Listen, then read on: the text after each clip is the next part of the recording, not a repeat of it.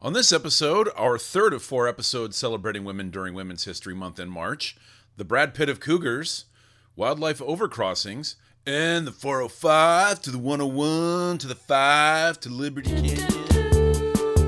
Welcome to the Almost There Adventure Podcast.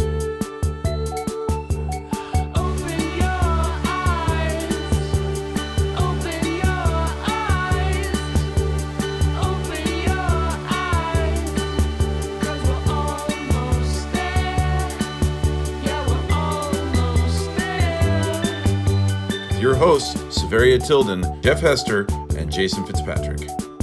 Well, I am incredibly excited to have our next guest. I, I have I've heard quite a bit about her. We have a, a great mutual friend from Griff who was on the podcast not long ago, and of course, just recently there was all over the LA Times a great article about her. Please welcome to the show, Beth Pratt. Beth, thanks for coming on.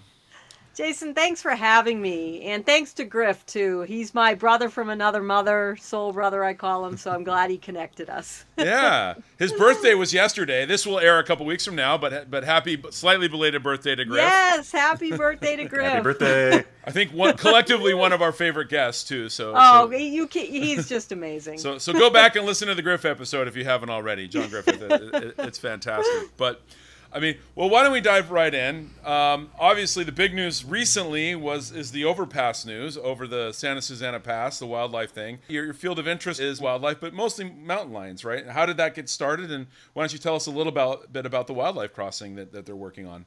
Yeah, I mean, for me, wildlife's just part of my DNA. I've always wanted to work with animals since I was a little girl and uh, used to collect frogs and put them in a bucket and name them George and study them. And then, as my mom, I don't remember this, but my mom told me I would tell her that I uh, would release them back to their families at night. So I would only study them during the day and then let, let them go home. Um, but yeah, for me, it's just part of my DNA, whether it be cougars or like yesterday, I was out studying butterflies. So I, I always knew I wanted to work, uh, t- you know, to be a voice for wildlife and for the environment. So I just, you know, I, it's been a lot of hard work, but I feel really lucky to get to do that and and to be an advocate because as we know wildlife you know they they don't have a voice. Uh, you know they don't know how to post on social media. So i do that on behalf of p22 um, but the crossing wow what a gift of a lifetime. Uh, it has taken over my life for a decade. It has been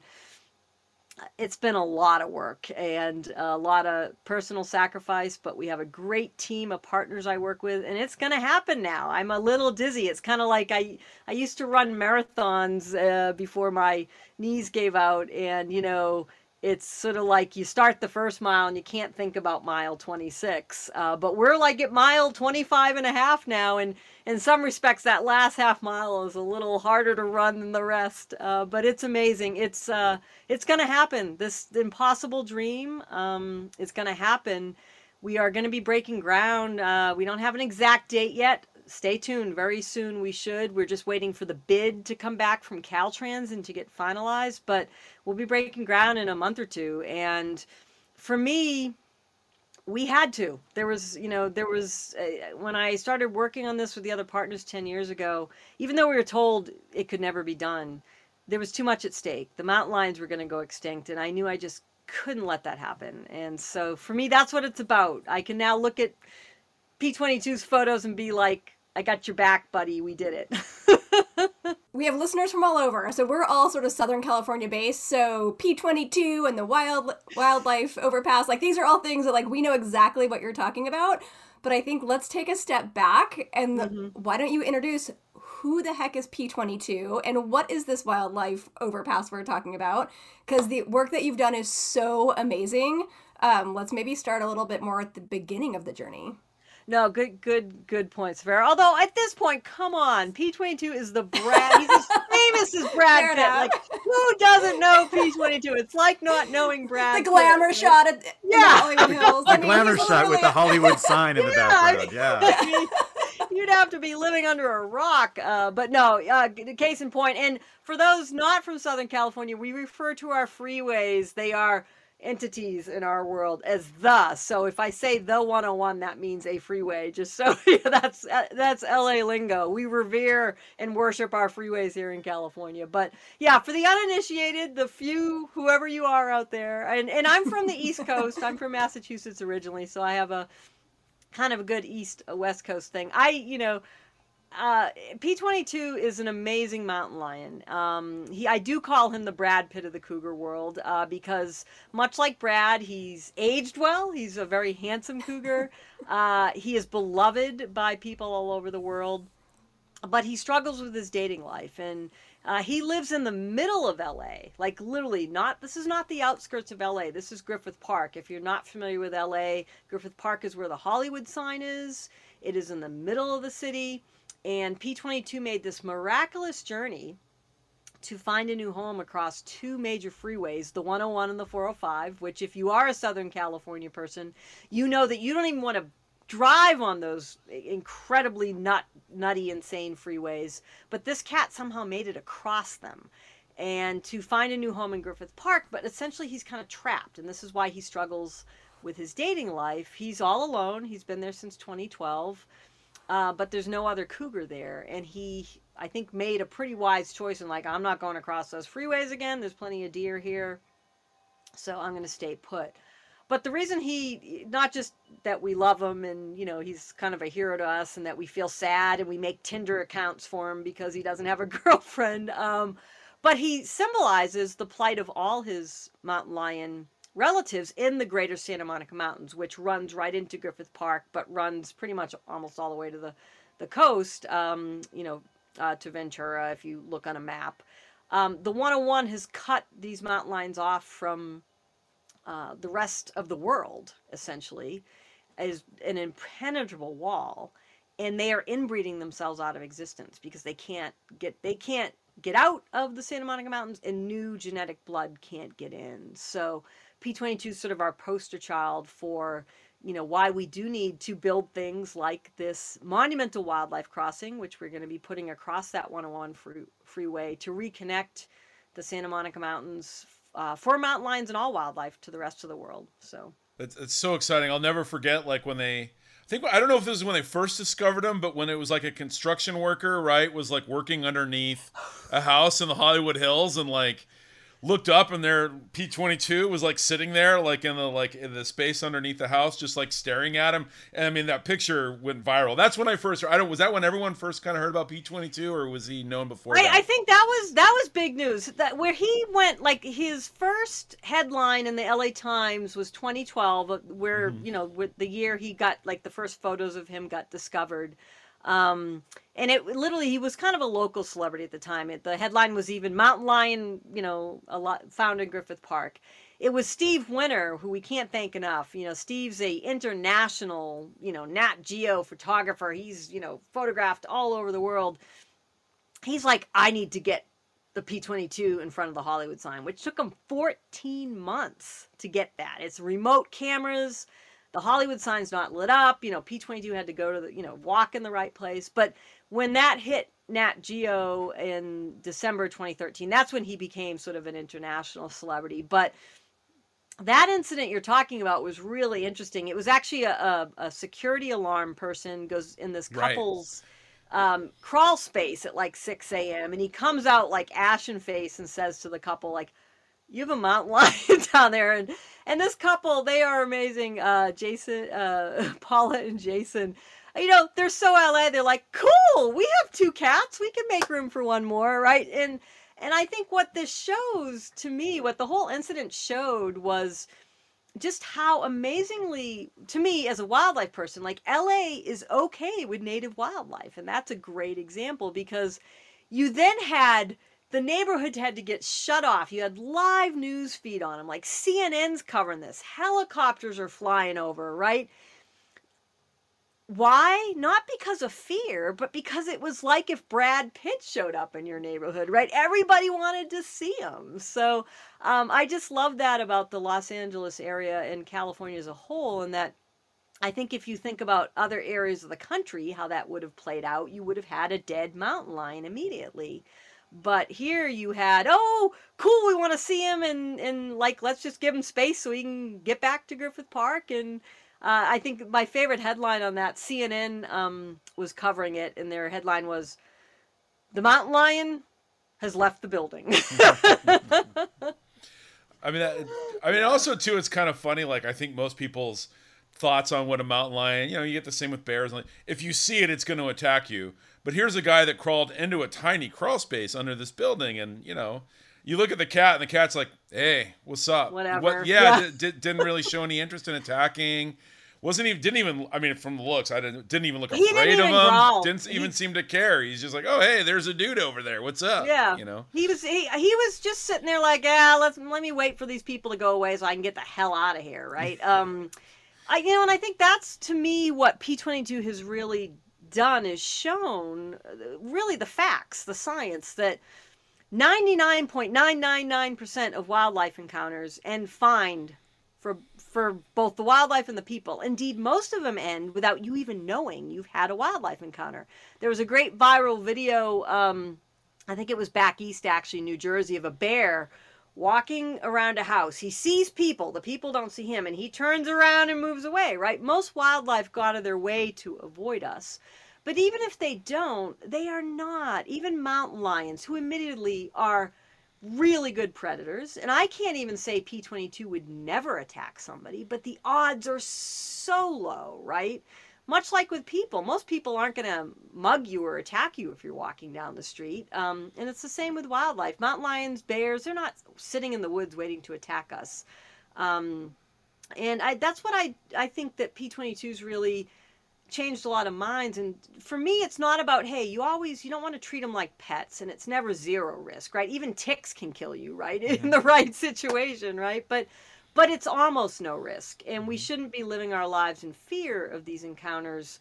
We should actually i want people to more be awe-inspired like they are with p22 um, but i get it. If you're not a biologist like me and know mountain lion behavior and you come across a big 120 pound cat with its ears back hissing at you you probably think oh oh crap i'm i'm screwed but when you learn a little bit about behavior actually you would know that situation. The cat is scared of you. They're, you're probably in no danger at that point. So i think p22 is really been a great ambassador for listen we can live alongside these these creatures very safely. Uh, and uh, the last thing i'll say on this is i just ask people to put the risk in perspective because we take risks in our own lives every single day that are far greater than being attacked by any species of wildlife for instance you know, I'm going to die on the 101. It's not going to be from a mountain lion. Um, you know, we, uh, in mountain lions in California in the last hundred years, with 40 million people, there's been less than 20 attacks. Now, all 20 of those are people. They're not just statistics, and we don't want it to happen. But 20 attacks over 100 years with 40 million people, like that's, it is way down on your list of worries. But you get in your car every day three to four thousand people a year die in California on our roadways. So you know we are okay with that risk, um, but you know which is a real risk. Like you know you are likely to be injured in your car at some point in your life. Um, so that's all I say on the. Just put the risk in perspective. Learn about the wildlife around you and respect it. Appreciate these wondrous sightings, but don't live in fear. I wanted to ask you something a, little bit about the the overcrossing, the wildlife crossing, because I think the first time I had, you know, like it entered my consciousness that these things even existed was back in 2001, and I was on the highway between Calgary and Banff, and we passed these mm-hmm. huge wildlife overcrossings. I was, and there was there's no road or anything around it. It's just kind of out there in the middle of nowhere. And I, I thought, wow, what is this? First, you know, that my first question, what is this? What, you know? Right. And then the next question is, oh, the how that's so so cool, and you know, uh, how that came about, and and uh, you know, why do they build this? Why don't we see more of them? And and maybe you could talk a little bit about like how this this crossing in Southern California is coming to be, and sort of the challenges that are faced because this isn't funded by Caltrans. Is is that correct? Correct. Yeah. Correct. Uh, That was where I, you know, uh, I came in with our team is we needed to get the money for it. Yep. but Caltrans has been an amazing partner. They've always been like, hey, we want to build this, but we have no budget for wildlife crossings. Because to your point, Jeff, you know, wildlife crossings are nothing new. Um, the first one in, uh, we think in France in the 50s and, and in the U.S., the first crossing uh, was in Florida, actually, of all places, um, for bears uh, under undercrosses. In Florida, you know, I knock Florida a lot for some of their uh, positions, but boy, environmentally, they've put in hundreds of millions of dollars for the Florida panther. So, you know, they they really. Um, over the years, have taken the issue of connectivity seriously, uh, which is really impressive. But you had other countries really were way ahead of the U.S. Uh, overseas, like Belgium, the Netherlands. They've been putting in wildlife crossings for decades. And then Banff, the ones you saw were the are sort of the first to go in on our continent as well, and they're they've been the gold standard. In fact, Tony Clevenger uh, is sort of if there's a rock star in the wildlife crossing world, it's him. He worked on those, and he's worked on crossings all over the world. He he helps uh, he helps with ours, which is really cool to work with him. But yeah, most people would see them in Banff, or there are some in. Uh, some of the early adopters here in the United States were ones that were really dealing with roadkill or you know uh, dangerous issues um, with elk and you know vast migrations of, of pronghorn. So you're looking at Wyoming, Montana. Uh, Nevada has some closer to the, the uh, here in California, uh, but the U.S. they really hadn't caught on, um, except for a few places. Now they have, and uh, I think Liberty Canyon's really helped with that because usually these are, like you said, Jeff, they're in the middle of nowhere. Nobody sees them. Nobody knows what they are. Now you get a wildlife crossing that we're building in the middle of the most populated area in the U.S., which 300 to 400,000 cars a day are going to drive under. Just for perspective, the highest trafficked crossing I can find is about 10 to 14,000 cars a day. So these are, you know, the, this is a highly visible project that is inspiring others now. And now you have the federal government putting money uh, in their infrastructure package for them, the state of California. So I, um, you know, Louis Sahagun in the LA Times article he did on the crossing recently said it's this will be known as the age of crossings, and I, I agree with him. Um, but just um, quickly, uh, you know, this crossing we are um, we're funded pretty much. We still have about five to ten million to go, but it's going to break ground, and it wasn't easy. Yeah, I'll be honest with you, it was not easy. I, I one f- kind of famous slash infamous one. You you probably know about it. There was a great Daily Show piece on it. But I'm from Davis, you know, in Northern California, and they have the Frog Tunnel. Did you ever see that? have the I don't Frog Tunnel. Yeah, I mean, they did a hilarious Daily Show piece on it. Unfortunately, it was kind of making fun of the Frog Tunnel and liberal people. But you I remember. I remember that. Yeah. if I can find it, we'll put it in the show notes. But uh, that was my my sort of I think my first introduction to this kind of thing. I, you know, so it wasn't that. But yeah, I also seen those ones in Banff, and they've done a lot of research and, and proven that these an- that animals really do use them, and I think that's an important thing to kind of get 80 across. to, 80 to 90 percent success rates Yeah. i mean it's it's yeah they work like the science is there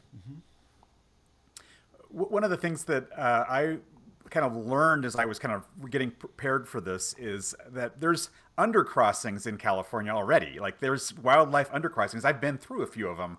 You know, like where the PCT crosses under the the 15 uh, Highway 15, that sort of thing. And those don't have the visibility of an overcrossing. And I think what a great opportunity for raising awareness for the plight of mountain lions, for example, with this this overcrossing overpass. Um, what what can we do to like kind of help? You know, uh, obviously the project itself has visibility, but what can we do to kind of raise awareness for just the general population about the plight of, of wild animals and the need for them to be able to move between spaces and why that's important? yeah no jeff you hit on a good thing like what can everybody do and not it's not always about building this you know uh, huge infrastructure. I mean connectivity i like to say crossings is a solution to a lack of connectivity but there's lots of solutions to connectivity that people can be a part of.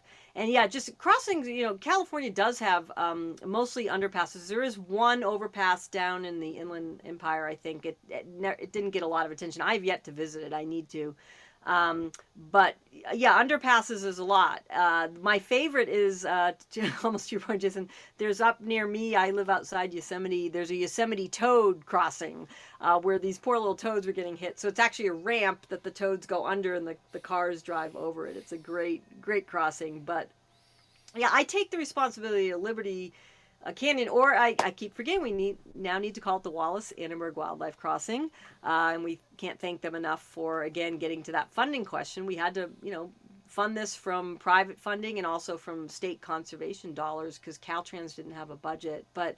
I take that responsibility seriously. How can it inspire others? And I think it's already doing that. But also, what can people do themselves for connectivity? And we're all part of that. Um, let's look at a, a, a animal you don't think would benefit from a large crossing, like a lizard or a butterfly. They do. Um, all all wildlife needs connectivity, whether it be fully connected space, like a mountain lion or a fox needs, you know, the ability to cross, or a butterfly, like the monarch butterfly, needs stopovers, right, uh, on their flight. And you know, the monarch's a great example of a species I think we all grew up with here in the millions this this butterfly's you know on its way out if we don't do something. And we can all be a part of that connectivity solution in making sure they have food stops planting native milkweed making sure they have places to to either you know lay their eggs or eat on their their mi- migratory journeys. So I, I think it's we we can think you know the little guys and how we can participate. Everybody can plant milkweed. You can put that in an apartment balcony. Uh, it's not always about these big crossings. Talking about uh, butterflies and native plants, you know, makes me realize that you are definitely friends with Griff because we had that same conversation with him on our podcast. yeah, yeah, it's it's definitely. So, Beth, what other animals are you hoping are going to use the this particular overpass? Like, what are other animals in the area that you can see flourish or sort mm-hmm. of thrive from this opportunity? You know, the quick answer is almost anything that lives there is going to benefit, even plants. And I think this is what it, you know, there's a lot that's unprecedented about this crossing. Nobody's ever, you know, aside from being the largest in the world, nobody's ever tried to do this in an urban area. You know, all these crossings are in or this urban area. You know, that was a lot of pushback we got beginning. Why would you want to do it? Why do you even want wildlife in an urban area? But also, what's a little different about our crossing is we don't get much roadkill. We don't get much uh, many animals hit at this location because it's such a big barrier. They don't even try. And this is from the National Park Service, you know, 20 years of research. They have a lot of GPS data. The animals get to the 101 and they're like, uh uh, and turn around, right? I mean, I, I've stood at- there at 2 a.m. and I'm like, I'm not trying to cross that thing. I would die. So, what we get more is avoidance, which leads to the problem of this um, genetic you know uh, decline in the inbreeding which at least for you know the larger animals is playing out quickly these other crossings if you didn't put them up would le- like the elk go extinct no there's you know it, you're just going to continue to have roadkill um, but what is interesting is that same genetic decline that the park service is finding in mountain lions they're finding it in the little guys too lizards birds so the frag this freeway is creating a barrier for all. It's just that they're not their timeline for extinction is not as short. So we're designing this again. It looks a little different than other crossings, not just as getting animals across. So you throw some gravel on it and, and rocks and get the big guys across, which is perfectly fine for that solution. But we're putting a living ecosystem on top to connect the entire ecosystem. So you're going to have butterflies will use this. And I, I hit a lot of butterflies during migration season on the 101. So you're going to give them a migratory path, but they'll also live on it. Lizards, right? Uh, everything. And when you think of connectivity for something like a lizard, yeah, are they going to like cross the whole crossing? No. But if you have one population isolated from the rest, that's where the genetic decline comes in. So this will connect populations across a greater area. So almost everything's going to use it. And then in the LA Times article, it mentioned that the corridor actually extends. It's not just an overpass like on either side of the freeway. That there's actually going to be a corridor that extends on either side. Can you talk a little bit about how that sort of factors in and what that's going to look like? Sure, and I think this is this is key in that you know to have a successful wildlife crossing, the number one thing we know we need is protected space on both sides of it. You can't build a crossing and have the wildlife get dumped into a target parking lot, right? It's, it's, you know, it's not going to be successful. So that's why this location specifically was chosen. In some respects, the animals chose it, and it's it's the only place we could put it. It's the only place in the entire region, the entire area, where there's protected space on both sides of the 101. So it connects. If you look on a map, it's a really interesting um, corridor in that um, it sort of funnels the green space right down to where we're putting the crossing to the last 1600 feet of protected space. It's like not even a quarter of a mile. Uh, and then it funnels back out. There's plenty of open space. People don't think of the LA area as full of open space. It probably has more open space than any other metropolitan areas. You can be hiking in the Santa Monica Mountains, and it's like you're in Yosemite. So Yeah, yeah. I actually Griffith Park. I go there three, four days a week. I just ran there this four hours ago this morning. It's amazing, you know. And and I we do the early patrol. We don't see any people, which always surprises me for a city this big and this populated with so many fitness nuts. That you go at six, seven in the morning and you run on the trails in Griffith Park in the middle of millions and millions of people, and you maybe see three people, you know. But you see, I've seen bobcats. There's always, almost always owls, you know, hooting at you and like watching you. Deer, you know, obviously coyotes. I mean, it's kind of a such an amazing thing. Um, but I did have one. Where ex- I I thought it was Santa Susana Pass up off 118, but it's off the 101. Where exactly is it going to be? Yeah, so uh, the 118. So if you look on a map, 118 is the next freeway Yeah. up, and they've actually Caltrans and the Park Service has been making some improvements. There's some underpasses there. There's an equestrian tunnel. We actually do get mountain lions hit more on that one, but more mountain lions make it across. So we're we're looking at fixing that one too. But this one is the 101 Liberty Canyon. But the corridor connects. We have mountain lions from the Santa Susana area that come down, um, so it's going to connect to Santa Susana. But it's the 101 at uh, in Agoura Hills, right next to Calabasas. Everybody's heard of Calabasas. The Kardashians live there, um, but Agoura Hills is the city where this is. Yep. Yeah, okay. That's it. My mom lives right by there, so that'll be that'll Oh, be so yeah. uh, Mhm. yeah. She's in the West San San Fernando Valley. I I uh, okay. So I'm, I'm picturing it in my head. I'm trying to picture it. I drive the 101 a lot, you know, so I'm trying to picture in my head where it's going to be. When I saw the rendering, for some reason in my head it said 118 Santa Susana, but I guess it's uh, a little south. Oh yeah. In fact, one of the ma- the renderings we put out showed the 118 a little further north, so that's probably yeah. That's probably that. what scrambled my brain then. When Yeah. I, But when no, I- 118 is one that we need to f- make a solution to as well, and the 126, which is above that. Again, they're not as busy a road, so we have, even though we have more mountain lions hit there, we have more of a success rate at this point. But it's those still need fixing too. Yep. Yeah, we're not. St- I mean, that's the point to me. Like I might take a little nap, but Liberty Canyon, like it's not okay, done. Like the five needs help, the fifteen, like Yeah. there's just so many places that need, uh, you know, need this is uh, this is sounding like if you've seen the Saturday Night Live skit, "The Californians." You know, Yes, where oh my that- God, this is this is tr- this is totally like de- like devolved into an episode of the Saturday Night Live skit, "The Californians." So, well, that you know any out of town uh, National Wildlife Federation staff that come to LA for like a crossing event, I send them that. I'm like, learn this. Yeah. This is how we talk. yeah. So I took the 115 to Yeah. the 118 to the to the five. yeah. to Liberty Canyon Boulevard. so another cool thing, and again going back to the to the Brad Pitt of mountain lions, is is you started a really cool event uh, called I think in fact that's how I first heard of you you through Griff because he was down here for for P22 days. You want to tell everyone what that is? Yeah, I mean, as part of this work to get the crossing built, you know, we want to get the the public involved. You know, for me, that's you know, there's the crossing being built, but it's also about getting people to coexist with wildlife, like we've talked about. And so, you know, I I definitely am not your typical environmentalist. I have a biology field undergrad, but I have an MBA. I'm you know very marketing and you know business uh, tech. You know, I bring that into the nonprofit uh, you know, approach as well. And you know, we knew we wanted to do something kind of fun, right? To to not just for the scientists and the environmentalists, but to get people who seem to love P22. How can we get all these people together? So we started uh, the first P22 Day Festival in 2016. Uh, we had the uh, city of LA declare October 22nd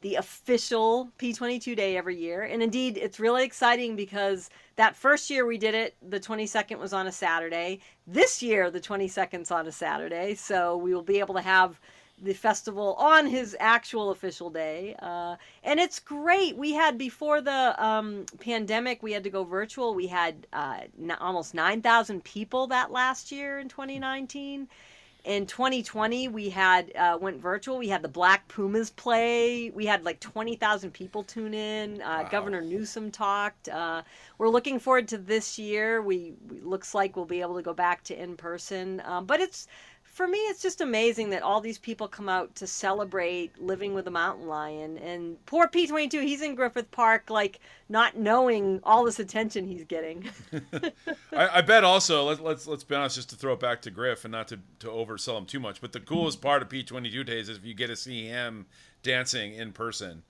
which is like definitely I one of the yeah. You know, when we pl- planned the first one, and he's been out there almost every year. Um, I'm like, Griff, you got to come out and do your bio blitz, buddy. And uh, it, that was really fun to see because a lot of the schools and and you know, really important to me is that the schools and the kids have opportunities to connect to P22, and they do. They it's amazing to see how kids all over the actually the country, not just LA. I just you know I've talked to classes from Arkansas and Montana. It's amazing, but they come out they do dances to p22 they do plays as part of p22 day they build wildlife crossings that they exhibit but uh, they all love griff and they do um, what they've done is now part of a lot of these schools that work with us they do their own bioblitz dance every year and uh, griff just loves seeing those I, th- I think kind of a cool thing, j- just that you brought from what you brought up recently.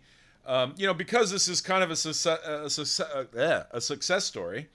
Um, it's kind of interesting that you also approach it from the space of an MBA, which is kind of important, right? Uh, I mean, I guess maybe talk to people that might have other in other regions or what do you think people in other places that might want to do a similar thing? And maybe not even an overcross just hey why don't we do this space for a wild space? Or why don't we do this as a mm-hmm. local garden? But i think too many people approach these things from like the, the place of an artist or just an environmentalist or a biologist conservation etc and don't think of it in practical terms right? Do you have advice for people on what steps might help them you know be able to do these larger projects Yeah, no, and it's funny you ask that because I get asked more these days to talk about how we did it rather than what we're doing. And I think, you know, the lesson for me, um, first of all, like we just need to break out of our little silos. I think, you know, that's, um, you know, I'm a, a scientist. I, it's not my day job, but I'm also kind of an animal rights person. I'm also an MBA. And I'm all, you know, I mean, so like for me, the biggest thing is, you know, especially for these big, vast projects that need public support and all this funding, you can't just be talking to the choir or preaching to the choir, whatever that. You know, you you, you can't just be these white environmentalists behind closed doors. You know, um, so you know you need the science. The science is important, and we le- all the decisions we make on what to do at Liberty Canyon is based on the science. But as we know, how many species have gone extinct despite reams of scientific evidence, right? So that's the other side that I think, you know, environmental groups, even my own for a long time, was not very good at, which is the storytelling. Why did any of us get interested in the environment? It wasn't because somebody handed me a science book as a kid, as much as I love science. It's because I read Wind in the Willows or watched Born Free or, um, you know, it was something that captured all of our imaginations and that's the approach we really took. And and not just not just that but also respecting. This is something that environmental groups uh, even my own for a long time and still do, you know doesn't always do well. It is not and this was a learning process for me too um, to be it's not about me telling people how to relate to p22 or how to relate to this crossing. It is about empowering voices and empowering connections from all over. Uh, you know, I talk a lot about uh, Warren Dixon, who's become a friend. You know, um, he's a hip hop artist from Watts, and you know, uh, let's give you center stage here. I, you know, it's not all about me. Like, talk about your connection and your song to P22, uh, empowering different voices to get people to care. Because at the end of the day, people making these decisions, whether you're a Caltrans official, whether you're a person deciding to donate, whether you're uh, you know a person who is is doing the construction design on this crossing whether you're a, a person who needs to publicly comment to approve this project they're all people and they're all going to make a decision about what they care about. And I think that's the approach we've really taken is you know really building on a movement in, in some respects it's not just about the crossing like we we've really focused on building a movement around storytelling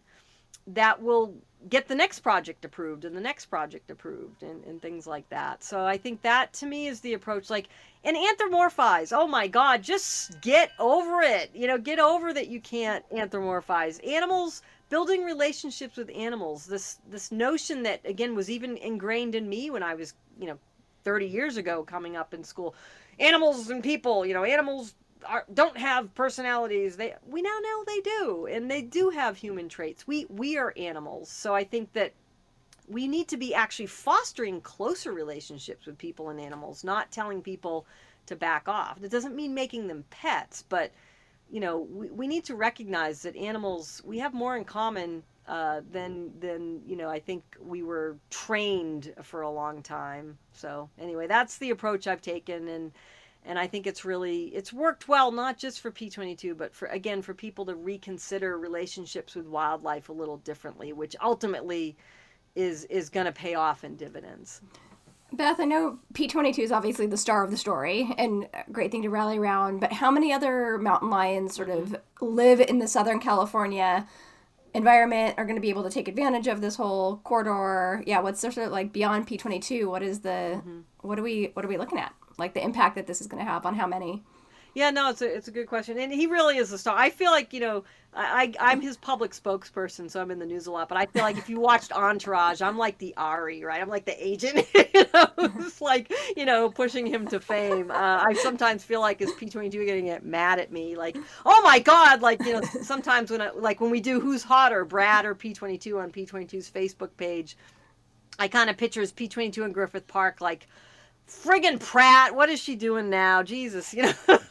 um, but, but yeah, it's. I mean, in some respects, it's even not about the mountain lions that are there now. It's about in perpetuity. If we don't do this, mountain lions just forever are going to vanish, right? Or at least, you know. Um, Yeah. But yeah, what you're talking about, he is part of this sort of greater Santa Monica Mountains population and you know they're ghost cats they're good at hiding uh, the national park service doesn't ha- even know how many are there. But what we do know because of science is mountain lions do not share territory for the most part and females will overlap a little bit. Uh, they will fight to the death uh, in some instances for territory. So they are solitary creatures. So if you kind of do the math on an average mountain lion's home range 100 to 150 square miles that population sort of broadly if you're going from like the coast ventura all the way to griffith park probably 10 to 12 is about the maximum that Okay. area can support um, so it's not a lot of mountain lions it's just that you know if we don't do something they will not they won't be there in the future but i will say this But there's also populations uh, north of it Yeah, I was gonna say, right but there's also populations on the other side, right? So like the whole point of this is that right now they're trapped in this in this side, and so we know that there's in the Angeles National Forest. We know that there's other Right. ones all over, and hopefully this kind of Yeah, you're going to have broadens that. exchange. That's what we're trying to Diversity. facilitate is that Yeah. mountain lions can Yeah. disperse south of the 101 and get up to Los Padres or those mountain lions can come in. And what I will say is it is kind of a a house of cards, right? Or the domino effect. So if let's say, all right, we don't care if the mountain lions south of the 101 go extinct, there's mountain lions north. Well, then that population becomes a little more isolated. They don't have genetic exchange, and so on and so on. So, you know, what I tell people is, you know, it's not just about uh, cats or, or animals that are endangered. I mean, look at the monarch butterfly. We had millions a few years ago. That thing has, they have collapsed. To me, it's about keeping wildlife here, you know, keeping the common wildlife common because, you know, these populations, these species, can almost sometimes overnight, you know, get into a critical mass. So let's let's not wait. I think I'm guessing you can speak to this a little more. That also a big part of this is that you know now we're doing it and it's very expensive because we're doing it after the fact, like after these freeways are built. But as part of the hope and part of this a plan to sort of be like a blueprint for when there's future construction and whatever that this is considered, right? Because if you consider wildlife in your plans initially, obviously it's a much cheaper thing to do. And I guess obviously a big part of this hope would be that this is successful. So when people are building the new freeway or are already are planning to expand it, right, that, that, that they take these into account. Is that is that part of your hope? Yeah, is that- Jason, you're right on. I want to be out of a job. I mean, Yeah. seriously, like, I mean, first of all, I'm not a fundraise. Like, fundraising is not my main job. I had, you know, I had to do it for this uh, crossing, but yeah, ideally, and what my own organization and others work towards uh, is embedding these in planning and budgets, right? So that you don't have to come in and fix stuff. Um, so I, I think, in, and Caltrans is already doing that. I think you know I, I have to applaud them. There's I think there's more work to do, but they already look at when they have to do uh, fixes to some freeways and roads. They look at you know when they're doing those fixes. Um, but yeah, Liberty would have been a million times easier if that had been put in when the road was built. Liberty Canyon is engineering wise. I mean, I'm not an engineer, but boy, I've learned a lot. It is a tricky place to put a crossing, but it's all we have. So yeah, if you're you're building these in as you go. Uh, on the other hand, you know, part of the trick is we're not putting in a lot of major freeways anymore. So a lot of these are going to be retro, but not every area is going to be. In fact, I don't think any area is as tricky as Liberty when I look at other places. But what you are seeing is a real groundswell um, of support for for a putting these in planning documents, but also funding. The federal government put in 350 million dollars as part of their infrastructure package. California last year put in, I think it was 63 million. Uh, and more is going to come. So I think that you are going to see what you're talking about, um, Jason, is that this is just going to be a part of transportation, not sort of one offs. And I think that you hear those numbers and they sound huge, but it's really so small when you look at like the big picture, right? You're talking, you know, billions and billions and billions of dollars, not like half a trillion dollars in infrastructure, right? And, and freeways. And this is just a small percentage to sort of, you know, to deal with this. So, Yeah, and you look at the cost. I mean, you know, to me, roadkill's not the only measure or, or vehicle conflict because in some respects, where there's no roadkill, it can be a bigger problem, like where we're at. But it's still a pretty good. But you look at Ted Zoli. Um, he's a big person in the wildlife crossing field too. I mean, he estimates eight billion dollars a year in damage. You know, whether it be your car damages or people in the hospital or you know, you name it. Um, I mean, if we even took a fraction of that and applied it every year, we could we could solve most of it. We can't solve all of it. I mean, you're not gonna be able to put a crossing everywhere, but you could solve the majority of this. So, but I'm I'm hopeful we'll get there. I really do. These are these are by you know we were even making progress uh, our, our national wildlife federation during the past administration who's who is not that environmentally friendly as we know but there's something that appeals to this from whatever side of the aisle you're on. Like it's it, they are hopeful projects. A lot of environmental projects i think or environmental issues like climate change for instance like it's hard to wrap around what the solution is and it's very abstract and you know, for wildlife crossings, there is a magic solution. You put the crossing up and the wildlife cross, and then you can all feel good seeing pictures of the wildlife cross. So I think it's a really tangible thing that the majority of people really do support, no matter you know what side of the political aisle you're on. So I, I think that these are also projects that the public supports, that, that you know legislators support. So I do think you're going to see much more funding in the future. Plus, they they come with jobs right? I mean, and, you know, they come, they're, they're, you know, I, I kind of see this as like the WPA projects. This would be great, you know, um, when you need to stimulate the economy. These are infrastructure projects. when you were planning this, I understand you, you did some kind of unique things or some different things and some kind of d- different design ideas from future ones. Can you, you want to talk talk about those a little bit? Yeah, this is where again you we get back to this this crossing is unprecedented in many ways and and that's what I love is that we had decades of wildlife crossing science to inform us yet we're also doing stuff that will inform more urbanized crossings, right? So uh, and again I it was it's been really amazing sitting in all these design meetings. I'm not an architect, I'm not an engineer, but I've learned so much about transportation engineering, but also, you know, ecology. How do you bring ecology into you know caltrans can build a bridge. My god they're the largest transportation country in the uh, transportation agency in the country if not the world. They know how to put a bridge up. But we had to layer this habitat on top right? And we had to ensure that animals would cross it. All of us here talking we know to look both ways and we know if we walk over a bridge we're not you know that the freeway is really you know not going to harm us. But animals don't know that. So to get animals to use it, especially when you're talking 300 to 400,000 cars a day, That's never been done. Most of these wildlife crossings, either like I visited one in Idaho, the guy's like, This is a busy road. We get 10,000 cars a year. And I'm like, Oh my God. I mean, that's nothing. we get 300 to 400,000 cars a day.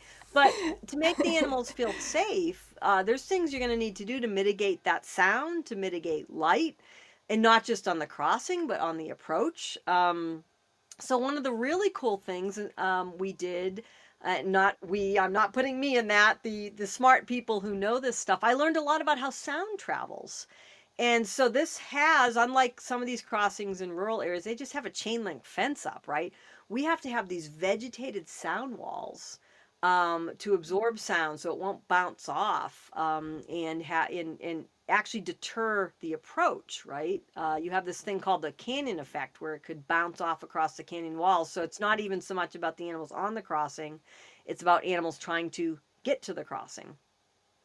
The majority of the sound from a freeway i didn't know this comes from the tires. So you have to make sure that the sound of the the cars driving under is mitigated. Uh, and then you talk about light. Uh, Dr. Travis Longcore in LA, uh, he's amazing. He's done all these light studies and he's taken photos of like what it would look like from a mountain lion's perspective approaching the crossing and where the light pollution comes in. Which you want to talk about another form of connectivity. We talked about what everyday people can do to help with connectivity. Turn your lights off we talk about barriers to connectivity. It's not just cars or you know it's fences and lights. Your light can have an enormous impact on bird migrations on bats on turn your lights off or get you know sort of night friendly skylights. That can have an enormous impact. And on terrestrial animals too. Travis did this incredible mapping that showed that P22's route to Griffith Park was likely defined by light pollution. He would avoid the light polluted areas. So we have to design this crossing to also block out light so the animals don't feel uh, afraid to use the crossing. So it's some pretty cool stuff that, again, has not been done before for this application that I'm really excited about, not just for Liberty, but to help other urban crossings when they get planned. They can use this science. Let's be clear too. We're not telling people to turn their headlights off at night driving. Oh yeah, sorry, not freeway. headlights. Yeah. Turn your yeah, turn your spotlights. on. You don't need them. In fact, it's been proven security wise, it's better to have your house dark, right? That way, if somebody's in there, you know.